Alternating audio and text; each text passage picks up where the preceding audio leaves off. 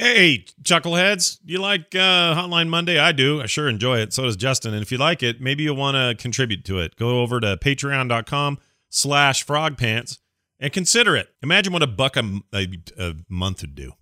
It's ridiculously cheap. Anyway, head on over there, patreon.com slash frogpants. Here's the show.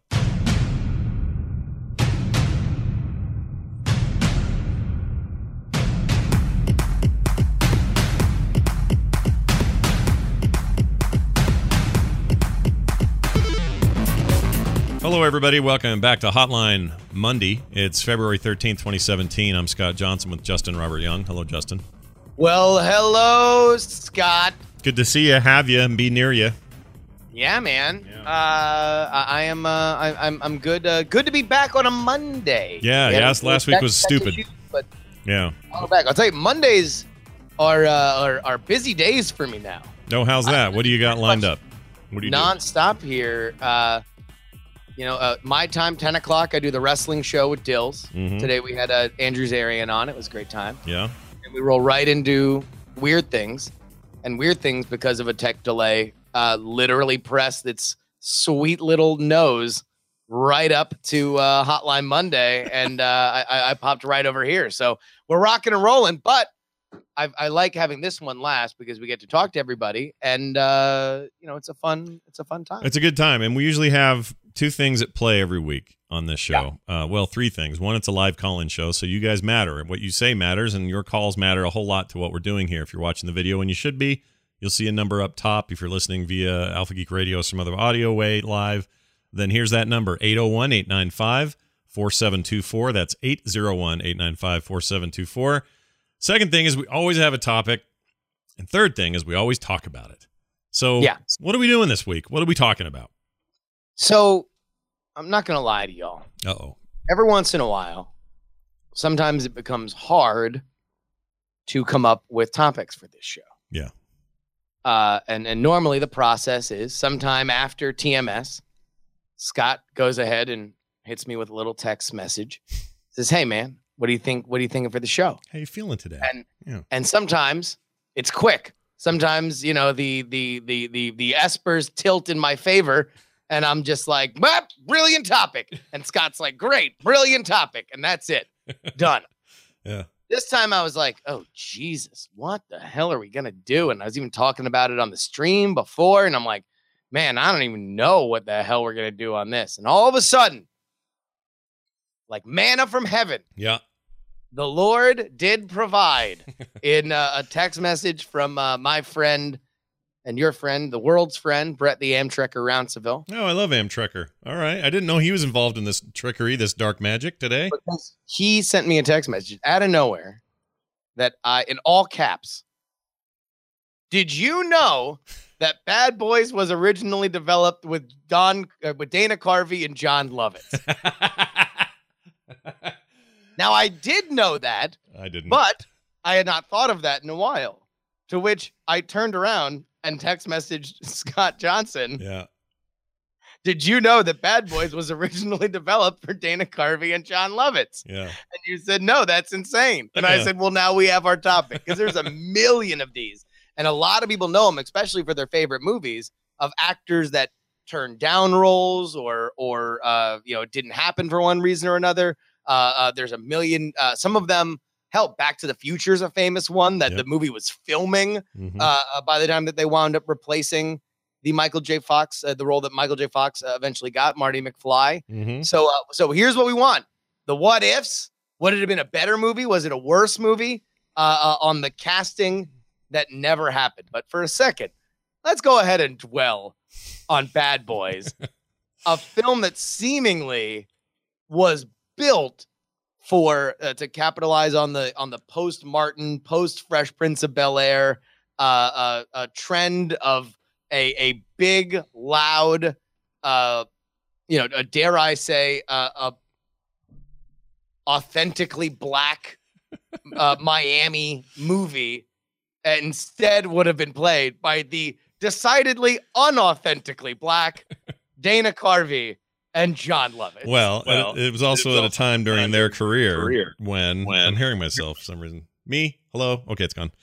Uh, where those two were waning in their post SNL popularity. No, no, no. Dana Carvey. So this would have been It's like 90 what? 3, 5? there was a time when Dana Carvey was not only thought to be somebody that would have been a bigger star than uh, Mike Myers, Yeah. but was going to be like a transcendent, uh, transcendent comedic force. Mm. Like there was the thought that he was gonna like possibly take over the Tonight Show. I mean, uh, he was somebody that was mentioned uh, as as a, a possible replacement uh, for uh, uh, Tom Snyder when in the show that eventually went to Conan. Mm. Like he was somebody that was gigantic. Now, as it turns out, Mike Myers goes on to do Austin Powers and becomes this huge, massive movie star. He does the the the Master of Disguise with the turtle, turtle, turtle man, and uh, and and they kind of go on these divergent paths, right? Yeah. But there was a time where Dana Carvey was going. He was supposed to have Mike Myers' career. Mike No, Myers you're you're totally right, but he just never did. Like it never happened. The Master of Disguise thing was a complete flop, and nothing, no other projects looked right. It turned out he was an SNL man, and the movies that he was going to most succeed in were going to be spin-offs from SNL, like with Mike Myers and Wayne's World and Wayne's World Two. It was going to be those kinds of projects where he would shine. Um, he would be not. He would not end up being an, another Eddie Murphy, or as it turns out, Mike Myers, or uh, another you know Chevy Chase or something where the there was a clear path after SNL of of incredible Hollywood success. He wasn't so going to Bad Boys comes out Yeah, in '95. yeah. Uh, Wayne's World 2 was in 93. So he would be, this would be developed after Wayne's World 2 comes out. Obviously, not the hit that everybody expected, but can't blame that on Garth. No, Right? No. Was Michael Uh, Bay Michael Bay always attached, or is that a was that a late? This was, yeah, it was always a Michael Bay thing. All right. Oh man. Uh, but but what's so funny is that you know this was I mean remember also listen Larry Sanders show comes out at this time and the final seasons of the Larry Sanders show are all about how Dana Carvey's going to take over the Larry Sanders show Yeah, that's right.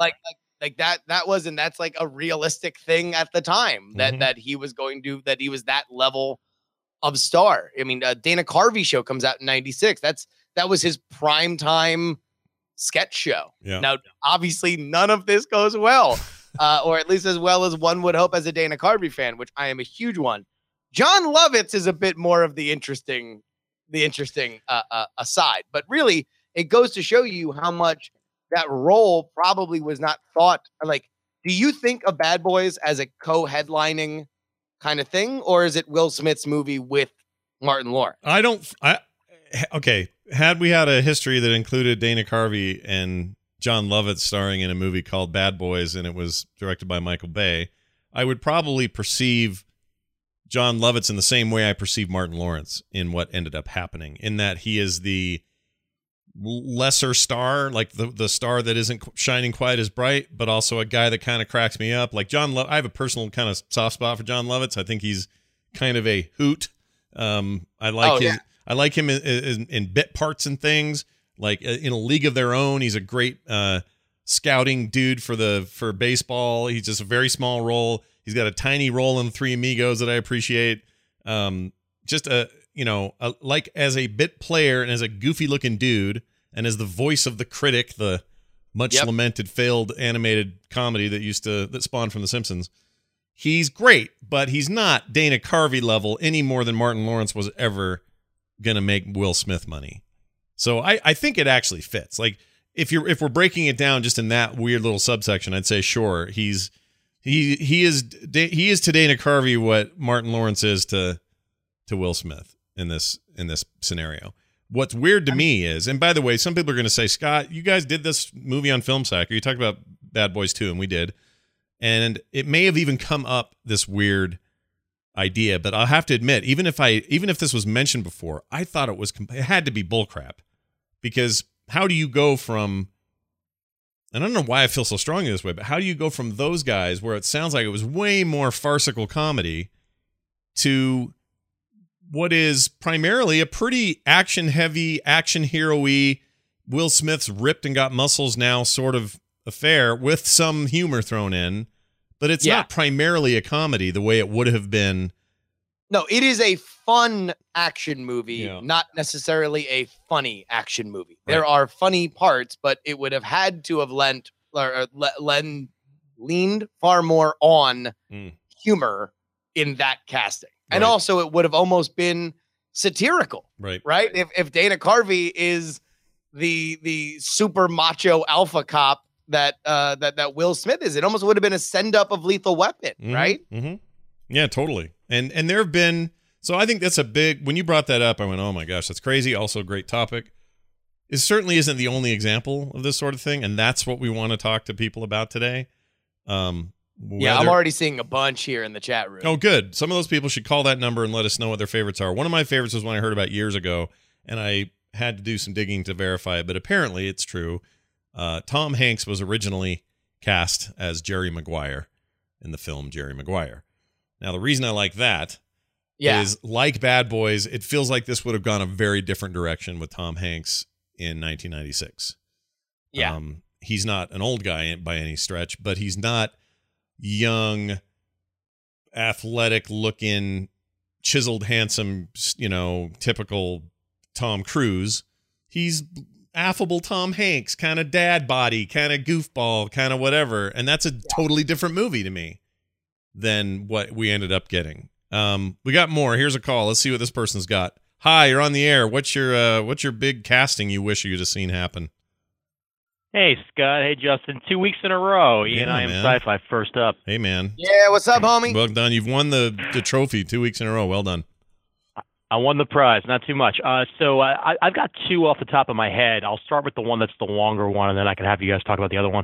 Um, so did you know that because Mission Impossible 2 ran long, Dougray Scott, who was originally set to play Wolverine in the first X-Men movie, had to drop out and was replaced by Hugh Jackman. Oh man, I did know that. Yeah, I did not know that. That's crazy. I- I Yeah. think that there's also there's also a little behind the scenes because I think some contingent of the creative team were pushing for Hugh Jackman uh, Mhm. because they did, uh, and I forget what half of it. It was like the studio wanted Dougray Scott and and and uh, Bryan Singer wanted Hugh Jackman. That there was a little bit of a a kind of push and pull there. But yeah, I mean, I remember reading those rumors uh, about Dougray Scott's casting when that happened. When Mm. when it was when it was initially there, that was prime ain't it cool news uh you know breaking all these like you know inside hollywood scoop kind of things and hugh jackman at the time was an absolute no name except for i think like australian soaps he had like a track Yeah. record on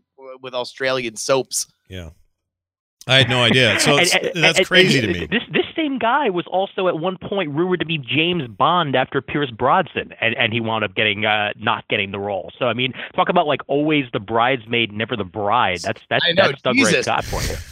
by the way D- Dougray scott the pierce brosnan of the aughts i mean not the pierce brosnan the, the best of the aughts Yeah, Pete Best is a good way to that look would at have it. been that would have been a lot better if i had not fucked it up Well, it's all right. Hey, so here's so so I am sci-fi. Here's here's just one final note on that. Think Yeah. would would do you think we would have seen Mhm.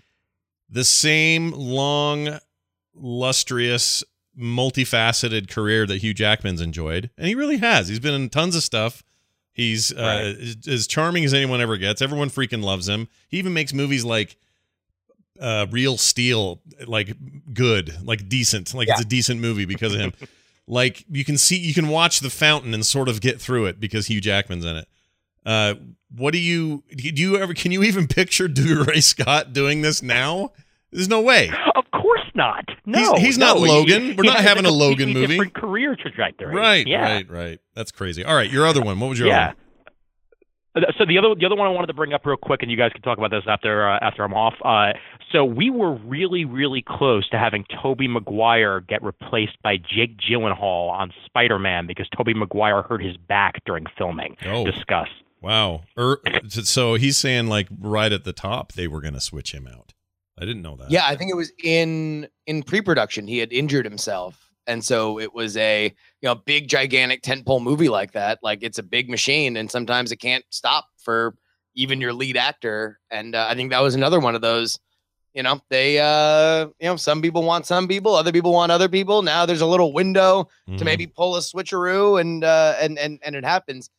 Jake Gyllenhaal though, do you think that that's uh, That's not think that that shocking. He's fit. He fits. He would have totally done it would be fine, Yeah. right? Yeah, like that, and and also also his. If you could argue that that the Spider-Man in the end, by it petering out the way it did, maybe did less for Tobey Maguire than he would have liked. Uh, in other words, we don't hear a lot about hot new Tobey movies being made, but but Gyllenhaal's busy making all kinds of interesting stuff all the time. So I, I'm not saying he couldn't have done that and also been Spider-Man. Uh, Tobey Certainly, works. No, no. He's fine. He's fine. I never. Okay, let's get it out on the table so it's out there. He, he always annoyed me as as Peter Parker. As Peter Parker, Yeah, huh? yeah. Oh, come on, get that hot take out there. Let's start rolling it out. Come on, everybody. But put on uh, spread some Vaseline on your face because we got some flames.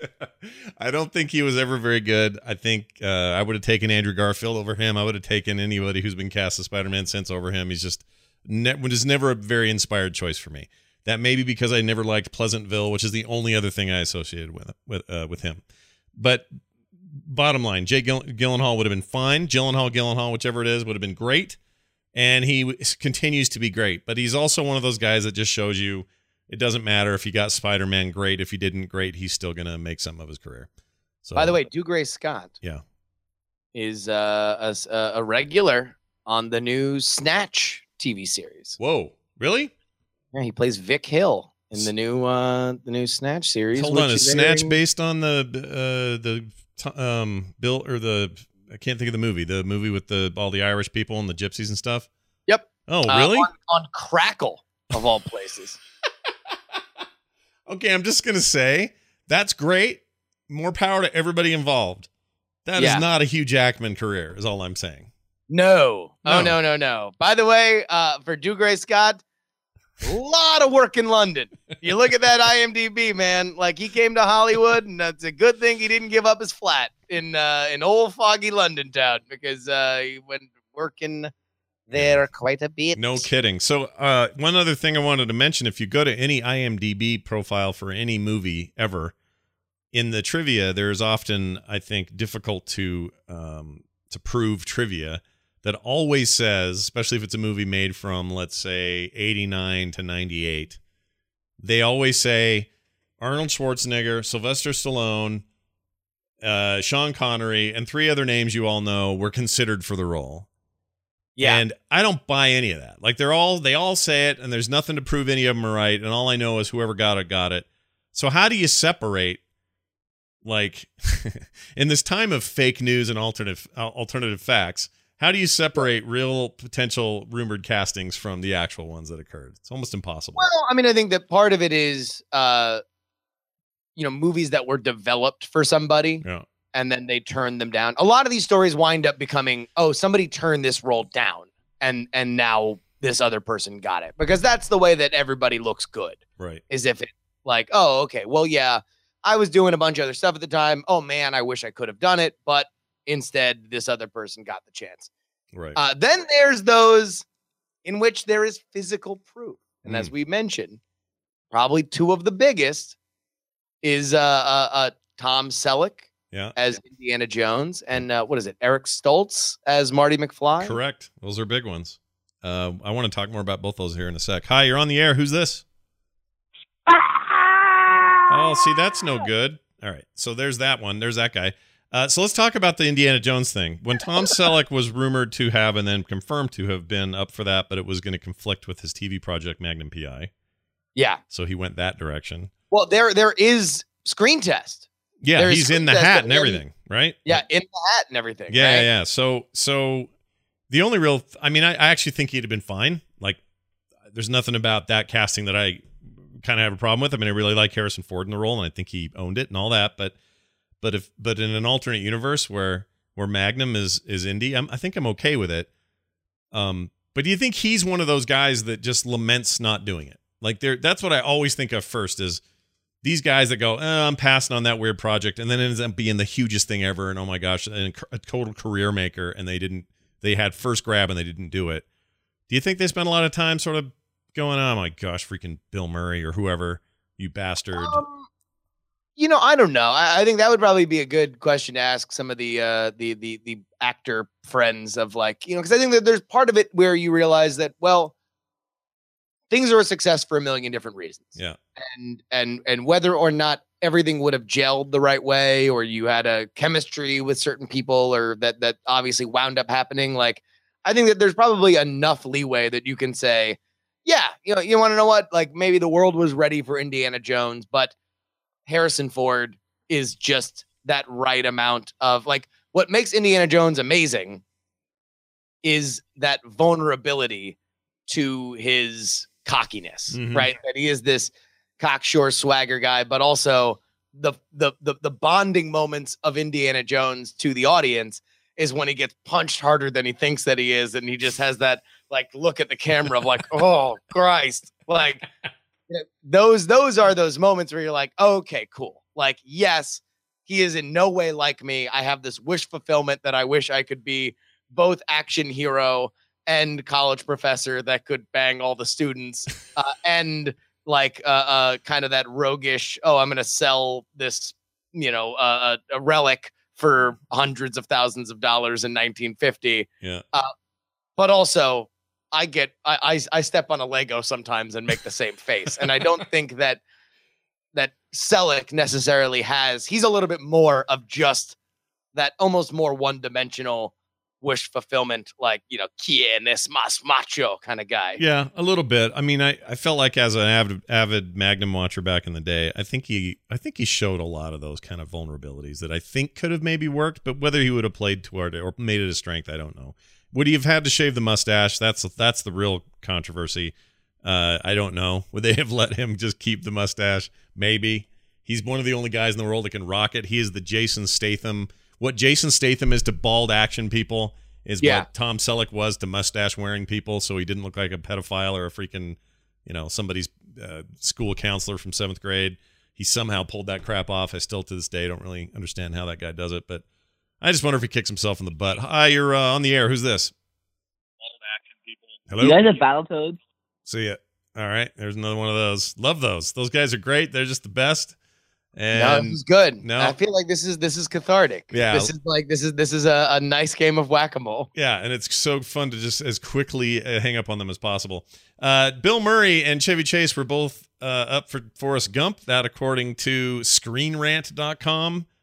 Uh, wow. Okay, wait. So, uh, I mean, both would have been not the same movie. Nope. Uh, I agree. Uh, I was so all right. Let me ask you this though: We got to replace him with one of them. My initial thing is like, oh Christ! Like Chevy Chase, there's he, there's no way he can not smarm his way through any role. Forrest Gump is the absence of that, at least in the movie that we've come to know and love. Yeah.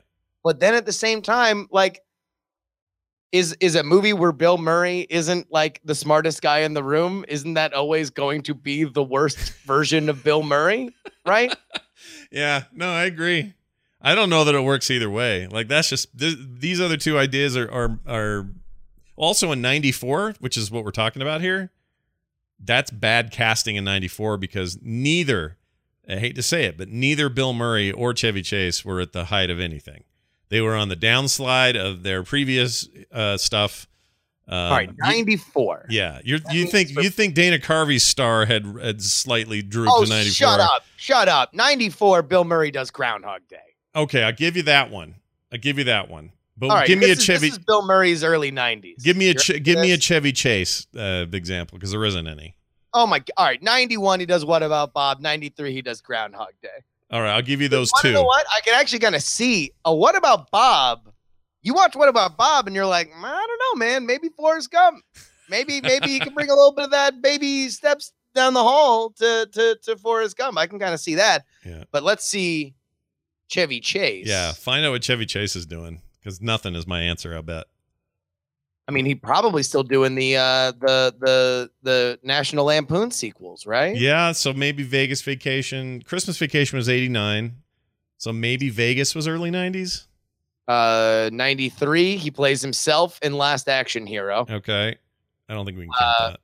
All right, this is his early 90s. LA Story, Nothing But Trouble, Memoirs of an Invisible Man, Hero uh, in an uncredited role. And then 94, he does Cops and Robbersons. It's all bad. It's all shit. It it's not until like literally it's not until community that we get Chevy Chase in some sort of form again. And even then you could argue it was trouble because he Well, wait, everybody. also, wait a minute. Isn't that also around the time that he does the the the TV show? his his talk show. Yeah, when I- was the Chevy Chase show? I thought that was late 90s or late 80s, close to 90s or uh, right around before before Leno and Letterman squared off. I could have sworn, but maybe I'm wrong. I I mean, I don't, I don't remember for sure, but that was so so bad. I'll I mean, that was like it. literally seven days. it was the one of the worst things I've ever seen. Like I don't know how you recover from that.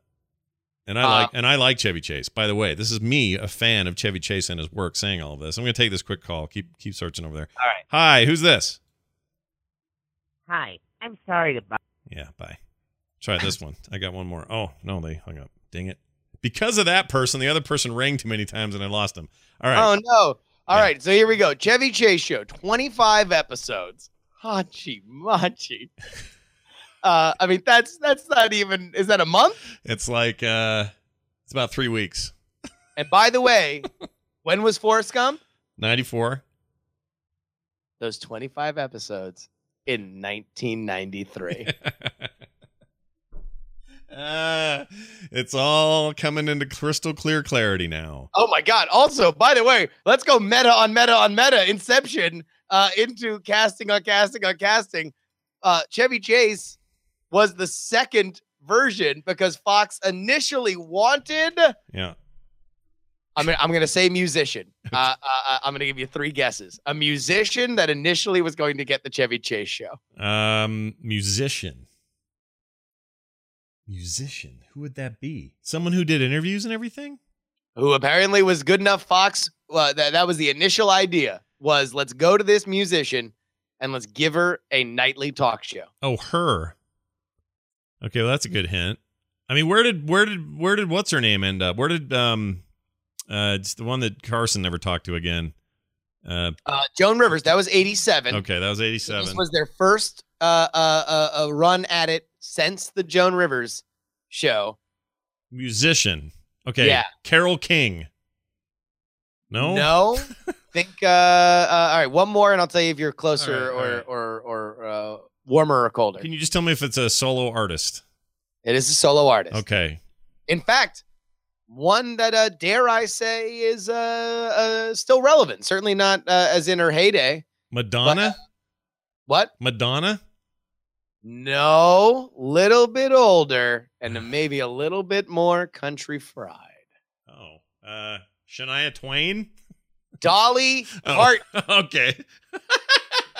They initially wanted Dolly. She's a much more country fried person, by the way. Uh, Fox originally asked uh, country musician Dolly Parton to host a new late night program, the first since 1987's The Late Show starring Joan Rivers, Justin read from Wikipedia. Parton uh, turned down the network and suggested Chase for the job. Chase then signed a $3 million deal with Fox, uh, apparently uh, on the back of the idea that, oh my God, he's from Saturday Night Live. Saturday Night Live is really relevant between the old people that have gone on to have careers and the new people. We can just have as many like like uh, this is a, a pipeline into Hollywood. All of his famous friends are going to be around there before realizing that literally everybody hates Chevy Chase and he could not get anybody on. they hate him. They don't like working with him. His writers hated him. That show was Yep. miserable and awful, and it is a dark time. Like, why? I would have disappeared too for a decade or whatever before I had anything to do again. And even then, even with a great resurgence in community, he can't even make it through the entire series because he has too much infighting with everybody involved. Like, that guy Yeah. just seems like Captain Dick Ahoy. All right, we got a uh, caller. Hi, who's this? Hello. Hey team, it's Skills Cat in the chat. Hey, man, I man. figured I'd call up and like save you. Yeah, thanks for being a real yourself. guy. It's nice to have a real caller. This is good. What's what's up? Hey, don't get used to it. Um, so the biggest one that I saw that I'd heard about before was that they offered Forrest Gump to Travolta. Oh, geez. I mean, I can't even imagine that one. Apparently, uh, some other people turned it down too, including Chevy Chase. Mm. I could almost see Chevy Chase doing that in Yeah. a strange way, but obviously you know, now that we've seen it with uh, with um, what's Tom- his face, Tom Hanks. then obviously with Tom Hanks, Yeah. Then obviously we can't think anybody else doing the part and did a great job with it. Yeah, I, I agree. Also, uh, I feel like I feel like John Travolta was a lot on these lists. In fact, if you go on IMDb, he's half the time he's the guy that is supposedly cast in things that never makes it in or whatever. Um, Wait a minute, but then how is he like? Like it's only a year later that his career's rescued by by Pulp Fiction, right? Like how was his career rescued if he was like uh, almost in every famous movie ever? Well, think of this. So so right before this, it was what? Look who's talking and look who's talking now and again or whatever those sequels were. Then Yeah. Forrest Gump. So he was kind of having a little bit of mainstream whatever, but everybody had written him off and saying, you know, basically said, well, look, this is all just weird family fare. This is where this is his, you know, this is he's going to be a dad on a Nickelodeon show one day. Like there's no way he's going to go further than this. And then Pulp Fiction literally changed that for the rest of his life. I think. I think it's still. I think that stuff still trickles down. This thing he was in with that O.J. Simpson series, i I just finished and um really liked. By the way, Oh yeah, no. Uh, oh oh oh. So wait. Oh, so when you said that you finished watching the OJ thing, yeah. you meant the show and not the documentary? No, the documentary I started today Yeah, uh while I was drawing, and they're both amazing. yeah, that's I. Uh, so so far, I really like. I mean, I love documentaries, so I'm probably leaning toward that because I like. I don't know. I like that kind of filmmaking, but. I thought the acting, the characters, the casting was incredible, but John Travolta's character is like the biggest cartoon character ever. His Robert Shapiro is not. I don't want to say it's laughable because I actually looked forward to it. Um, Oh yeah. I liked it when he was on screen, but it was really, really out there, and it was awesome. So anyway, whatever. Thanks. fair. Thank Tarantino is all I'm saying. Thank Tarantino. Robert Shapiro is a bit of a character. Yeah, he totally is. I think I think if if if there is anything to be said, it is that he uh, uh he, he he did the cartoon version, but I don't think that it was necessarily all that far.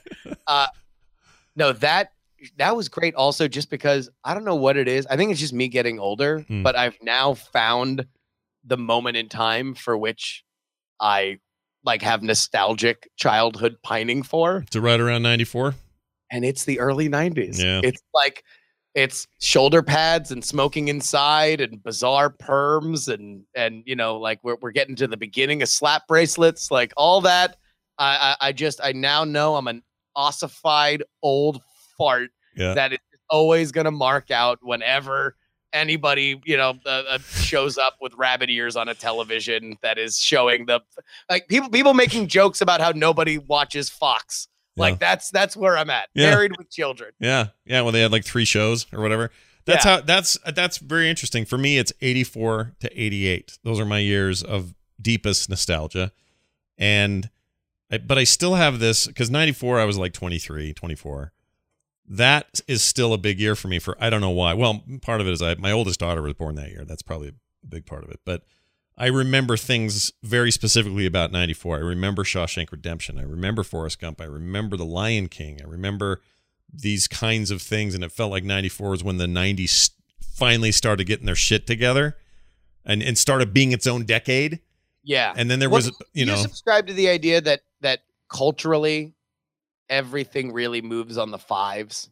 yeah kind of yeah Although really what what screwed that up, I mean, not to trivialize it, what screwed that up was 9/11. yeah that kind of did Everything before 9/11 and after 9/11 were obviously felt very very different. Like the mood of art and everything and and how we communicated. They, there was this just big fire like literally uh, where like every channel was now covering this one big event. Mhm. and then as things came back it was think about where you're at literally right now Mhm. as opposed to ah well this worked 3 years ago. Let's just do the thing that worked 3 years ago. It was all like let's be hypersensitive to the moment. Yeah i'd say 17 year nearly 17 years on which is crazy to think by the way 16 years i guess um it still it still feels like that's still happening like i still don't feel like uh, it could be just me but i don't feel like culture entertainment or the arts have stepped so far away from that event that it's no longer touched by it. It all still feels touched by it in one way or the other. No i think we got i think that they're you know i mean maybe i don't know. Maybe maybe you could say that that the idea of like our our we, we got way back into dystopian stuff Mm-hmm. and i think that was probably uh uh certainly touched between like not only 9-11 but also the uh the the the reaction and and where we went from it and the idea of uh, an ever expanding government that there's like you know a good guy president who's talking about how cool it is that we can do drone strikes and stuff like that that Right. there's there is there is like an element that kind of plays into that Yeah. um but yeah no i I- would I, I think we are a little bit far away though Yeah. Well, I think I feel like we are for the most part. It just feels like everything is is it's how do I put this? It's like hmm, it's like the the the leg of a cow was blown off, but we're still eating that cow. And and you don't even hardly notice. Like you notice the front end of that cow. how is that There's a certain there's like a certain part of the upper front like the torso of the cow. I don't know what cut We're of beef. eating a live cow or is the cow dead the cow's When dead. the cow die The and cow's why are dead. we eating it Here here's here's how it works. The cow's dead. okay Okay, the the live and dead part does kind of mess my my thing up. But if uh, if we forget about that part of it, let's Okay, say so there's a sentient cow Yeah. and we've uh, we've surgically removed its leg let's say it's a cow that just gives us meat but continues living. Okay, so it just like Hey, well, it's a cow. Why can't it just give us milk? Like that's like the thing about a cow. all right, milk. There you go, perfect. No, you did it. That's what I was looking for. I was looking for an out. So it had its leg blown off in 2001, and it was a horrifying, shocking, and debilitating experience. But 16 years later, it's still giving us milk, but it's still part of the same cow. Do you see what I'm saying? Uh, uh, sure. I think it's perfectly clear, if not illuminating, that everybody can understand and appreciate. Is the cow the the three legged cow that keeps on milking? That's the one. That's the one. Hi, you're on the air. Who's this? Hello? Okay, they're fake. Let's try this one. Hi, you're on the air. Hey, how you doing? Good. How are you? Who's So- this? So what I was thinking is like, well, what's going to happen to these kids now, 20 years from now, when they become nostalgic for this time period? Well, same thing, Oh, right? Rebirth. Same thing. Yeah, I but it's all going to be reboots from 80s and 90s. Oh, that's okay. Now that's a good twist. We should talk about that, Justin. This idea of uh Also, yeah. al- Well, I'm not let. I think I am worried he's going to say something bad, so I'm going to let him. I'm not going to let him finish. You little- think that was that was that was uh, he took too long on his preamble for the troll before he screamed the N word? I, I do. It felt a little constructed. I mean, I may be paranoid because of you know recent events, but I, you know, I if it was if, if that was legit, then we'll apologize in the text. But we're we're we're gonna make you show the receipts. yeah, that's right, dude. We are. I'm still working on a call screener option. It's it's it's happening. It's, it involves another human being though, so it's taking a little time. But anyway, this idea that Ghostbusters reboot could be some kids nostalgic thing or Star Wars episodes 7 and 8 are the are the jam for some 8 or 9 year old now. Sure, Uh, they're just But I mean, reliving but what that's, we but lived. that's what. But we're already living in that now, right? Everybody's freaking out because they're remaking Scarface. Yeah. and it's the funniest thing on the planet because Scarface was a remake of a gangster movie named Scarface. Yeah. Like, there's literally no like. It was a, it was a a gritty reimagining uh, of a gangster story. Well, let me go. Let me go another level deep for you then, because what I've heard about this remake is that that's what they're aiming for is a gritty reimagining of the uh, 1980s classic or late 70s classic Scarface. It's already what it was.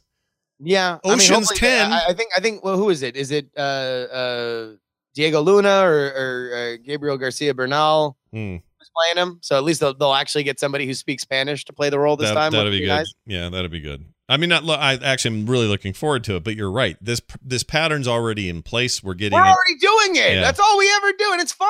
It's It's, fine. great. It's we've, fine. we've lived. We. I mean, and and that's before we get into.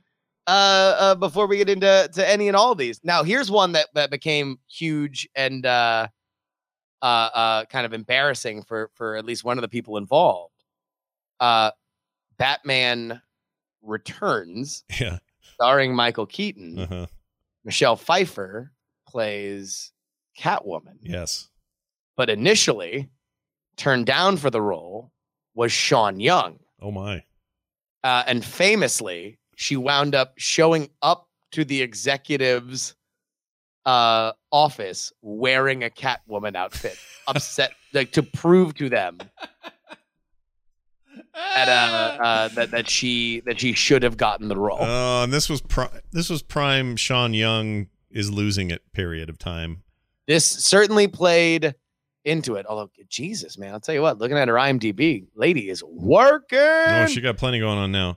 work, work, work, work. But All right, but this at this time though, she this was like her James Woods uh, is stalking me period, or she's stalking James Woods or whatever, and yeah. all that stuff was going on. So let's see. When did Batman Returns come out? I'm gonna guess while you look it up. 89 was first Batman. I'm gonna say Batman Returns was 91. 92. Two. Okay, 92. So she goes from Wall Street, uh, uh, The Boost, Cousins, Firebird, Kiss Before Dying, and then the stuff she did in 92. Love Crimes, Once Upon a Crime, Hold Me, Thrill Me, Kiss Me, Ugh. Sketch Artist. Wow. Yeah. So a lot of, uh, Any of I mean, these really, were any of these? Uh, none of these are that Kevin Costner movie she was in. Um, no, really, this is all uh, uh, uh, uh, farting around until we get to uh, 93 Fatal Instinct and Ace Ventura, Pet Detective. Finkel is Einhorn. Einhorn is Finkel. all right, good. Well, what a what a what a classic that turned out to be. Uh, Peter Fisher is on the line. Hey, Peter. Hello. Oh, hey, man. Are you there? Right. Hey, what's on your mind? Yeah, I was on a external speaker, so I had to turn that off. No, no worries. Uh, what about the this talk about reimagining? It seems to be the on, the main bit of their reimagining is that it's different actors. hmm.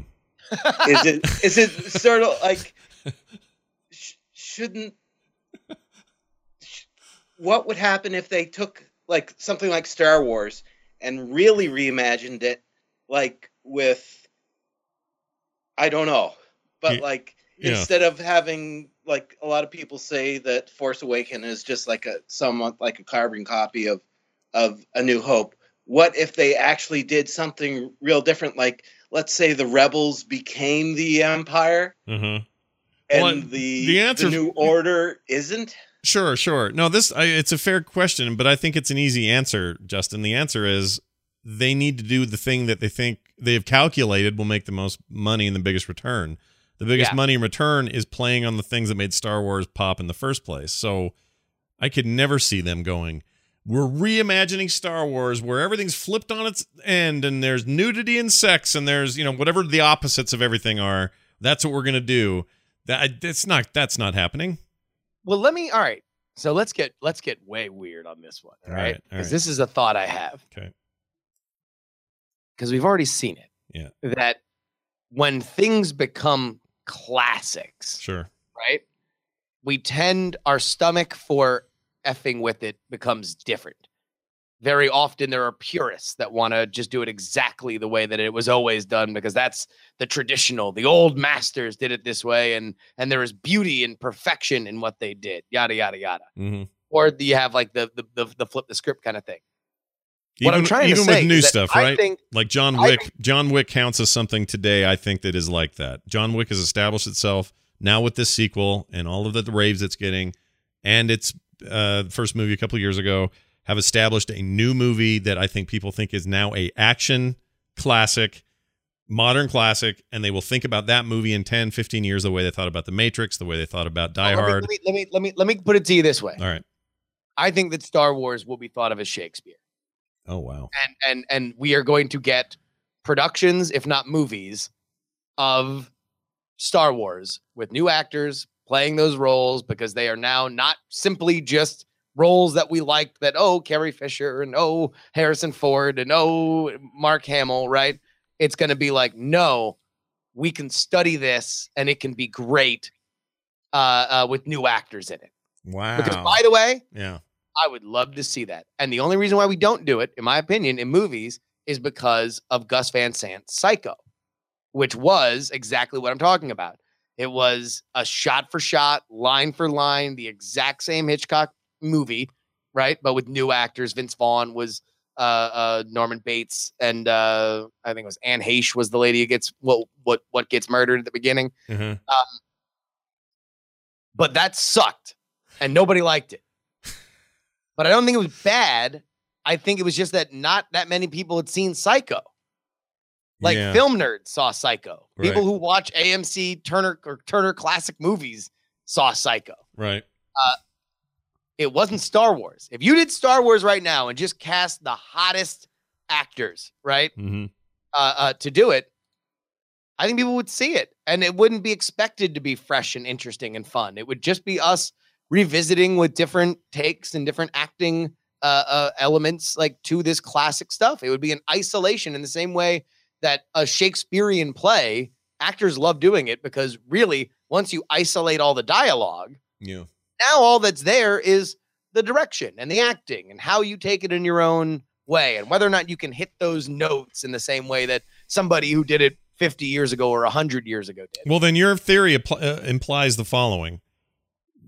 A, I think you're not wrong, and I think that's kind of what's already happening with Seven forward. Um, there's a little bit of like here's the old and here's the new, but it's you know it's kind of a redressing of what we already had. Yeah. But, but also, then that does that mean that in the same way we got the Romeo and Juliet treatment that instead of swords it's guns and they're set in a Yeah. modern era except they're talking in the parlance of the time, uh, or something more like Titus, which I'm a huge fan of that Titus movie with um, Anthony Hopkins, uh, which is this weird Yeah. proto future of both past. Oh, I love that movie. It's so freaking weird. But that's what you're. Is that what you're implying? Like in 50 years, somebody Yes. will reimagine Star Wars in a way that is kind of like what Peter was suggesting, which is just flip it all. Star Wars in East LA, uh, uh, Star Wars as a uh, uh, an actual uh, uh, Western, Interesting. Star Wars in New York, Star Wars underwater. Give me all. Give me. Give me Star Wars in the same amount of ways that I got Romeo and Juliet. That is a fascinating idea. Actually, I'd never really considered it, but if something becomes so permeable in the culture, why not? Like, why not? At some point, we get a stomach for that, and then we have a weird comedy set in uh, Southeast LA that's really Othello, but it's just covered in something else, or or you get what was what was Bulworth? Bulworth was what King Lear. King Lear, I believe. Yeah, and there's been uh, how many? What's the one where he's talking to the skull to be or not to be? Uh, freaking Hamlet. Hamlet. There's a billion Hamlet movies that you didn't even know were Hamlet. Oh, everybody, yeah. Hamlet and Macbeth are the ones that like soft get rebooted all the time. Yeah. Or hell, you know uh, what was it? Ten Things I Hate About You is Taming of the Shrew and Yeah. stuff like that. There's Yeah. a billion. I Yeah. mean, Shakespeare just gets worked out like when it comes to that stuff. But Yeah. uh, I, I think, yeah, I, I think uh, at least for me, in and the reason why I think this is true is that in a world of infinite content, we just found out. Me and you probably both really like the movie Snatch. Start with the you Brad know Pitt and all that. Yeah. Guy Ritchie, the original. Yeah. I like, I like that movie a lot. Yeah. Statham and everything. It was great. hmm We didn't know that there was a show made about it because it's on Crackle, right? yeah. Like that's weird. It's weird. We're living in infinite media. There's a million things that come and go, and we see it and we don't, and maybe it'll surface at some point, or if it's good or if it's bad. Like now, why not? Why not do why for Disney? Why wouldn't you? The only reason why you wouldn't do a low budget reimagining of Star Wars is because you think on some minuscule level that putting the Star Wars brand on anything hmm should make a jillion dollars. Right. That's the current thinking. And it's the one difference, by the way. It was incepted in a time where blockbusters began, and now that's a different world, as opposed to even something not that far behind that, which was Marvel going bankrupt and selling the rights to Roger Corman to make a freaking uh, Captain America or a you know Fantastic Four movie for Yeah. very little money. Um, they had they had sold the rights to uh, what's the, what's the Globin and Gorbin company that did Superman four? Um, Cannon Films. They sold the rights to Spider Man to Cannon Films for two hundred and fifty six thousand dollars.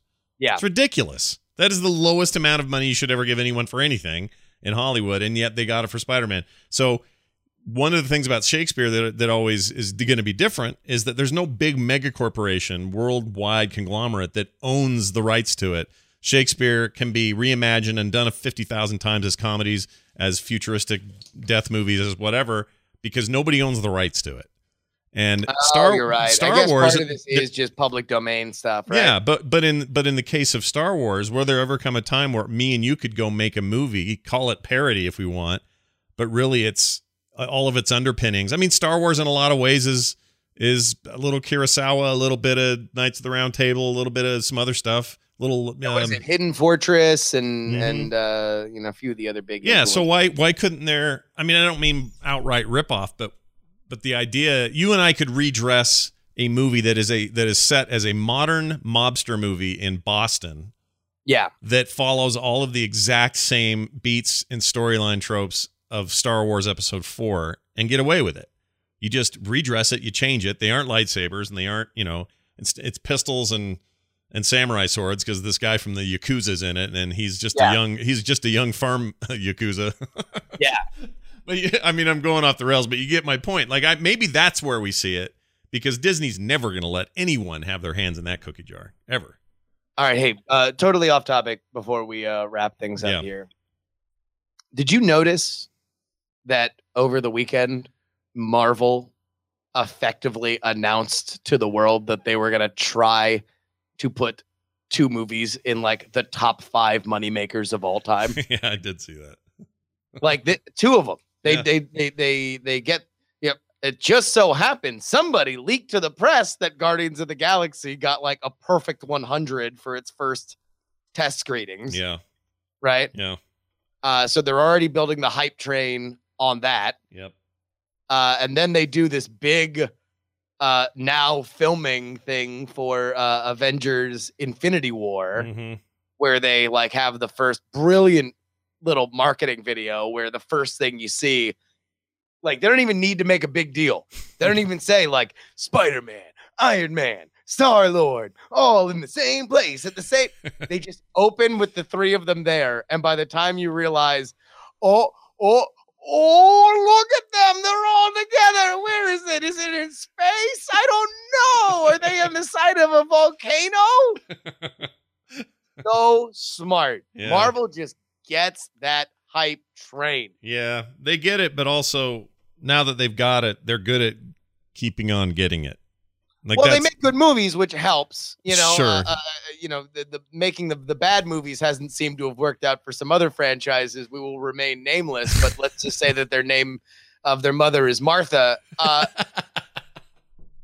but it, it's just so it's so amazing to see like it almost to be honest you want to know what i Mm. think that those both that the leak story Yeah. and that trailer that was a direct shot at a franchise but it wasn't dc Mm-mm. it was star wars. No, yeah, it was in in company rivalry of like hey you want to know what?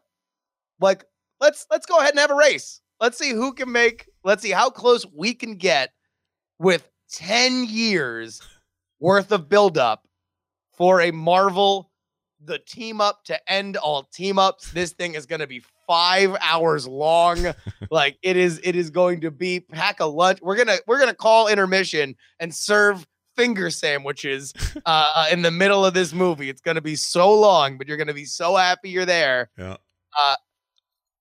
because we want to try to make more a, a- as close to the the, the kind of uh, money that that episode eight is going to make hmm uh, with with this. Does- I think it- that's that's awesome. I do too. It, it does feel a little bit like people from Cubicle Row A are having some fun with people in Cubicle Row doing B. this. Yeah. It's just one of those like like I'm looking at you hand gesture thing. yeah, it's going to be interesting to see next year. Actually, things are things are heating up, folks. This year, even. Uh, so that's it, I think, for the show. Um, if you've got your own ideas about who was miscast and who should have been what, we didn't even talk about the big one, the Nicolas Cage as Superman that almost literally happened. Yeah, I mean, I Um, guess that doesn't really count, right? Because the movie never happened.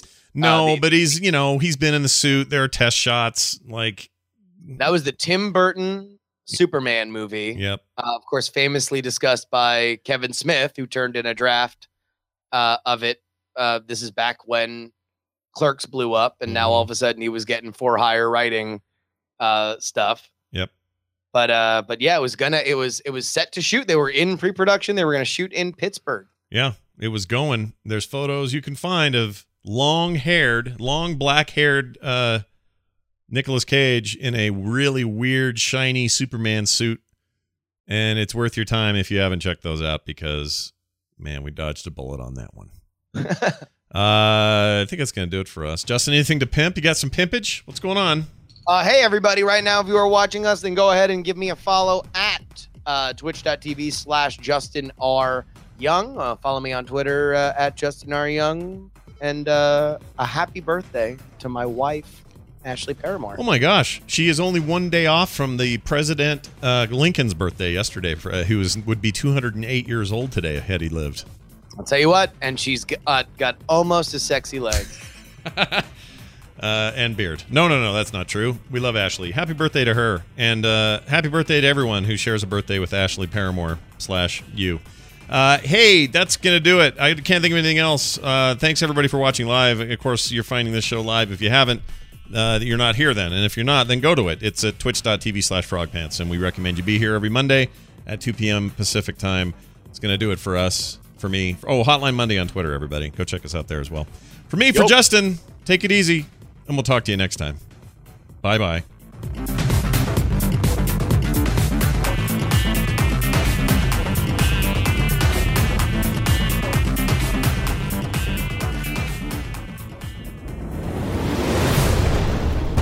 This show is part of the Frog Pants Network.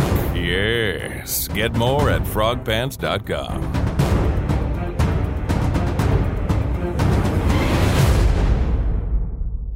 Oh, I forgot the Diamond Club thing. Where is that? Here it is. Diamond Club hopes you have enjoyed this program.